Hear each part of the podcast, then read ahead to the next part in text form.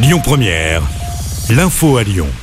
Bonsoir Cécile et bonsoir à tous. L'actualité marquée par la mobilisation contre la réforme des retraites. 200 cortèges en France. À Lyon, des milliers de personnes ont manifesté entre la manufacture des tabacs et la place Bellecour. Une journée de grève avec de sérieuses perturbations dans l'éducation nationale au TCL à Lyon, à la SNCF ou encore dans les raffineries, notamment à Fézin. Le détail des perturbations à retrouver sur notre application. Dans l'actualité locale, matinée de galère dans les transports en commun lyonnais.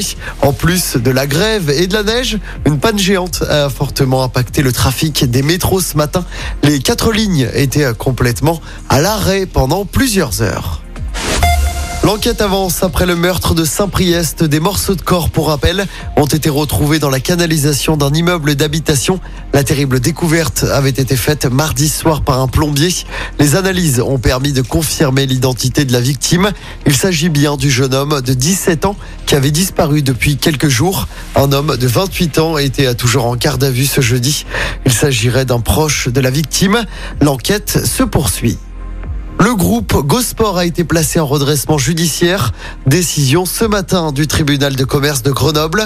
L'enseigne qui compte plus de 2000 salariés fait aussi l'objet d'une enquête préliminaire, une enquête pour abus de biens sociaux.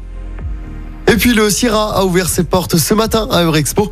Le salon international de la restauration, de l'hôtellerie et de l'alimentation va durer jusqu'à lundi prochain avec 2300 exposants.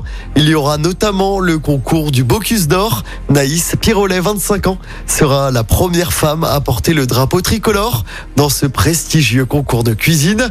Ce sera dimanche et lundi. La France est tenante du titre. Pendant le CIRA, il y a également la Coupe du Monde de pâtisserie, la Coupe du Monde du burger ou encore la Coupe de France de boulangerie. Allez, on termine avec du sport en tennis. L'aventure continue pour Caroline Garcia. Elle s'est qualifiée pour le troisième tour de l'Open d'Australie. La Lyonnaise a bataillé pour battre la Canadienne Leila Fernandez.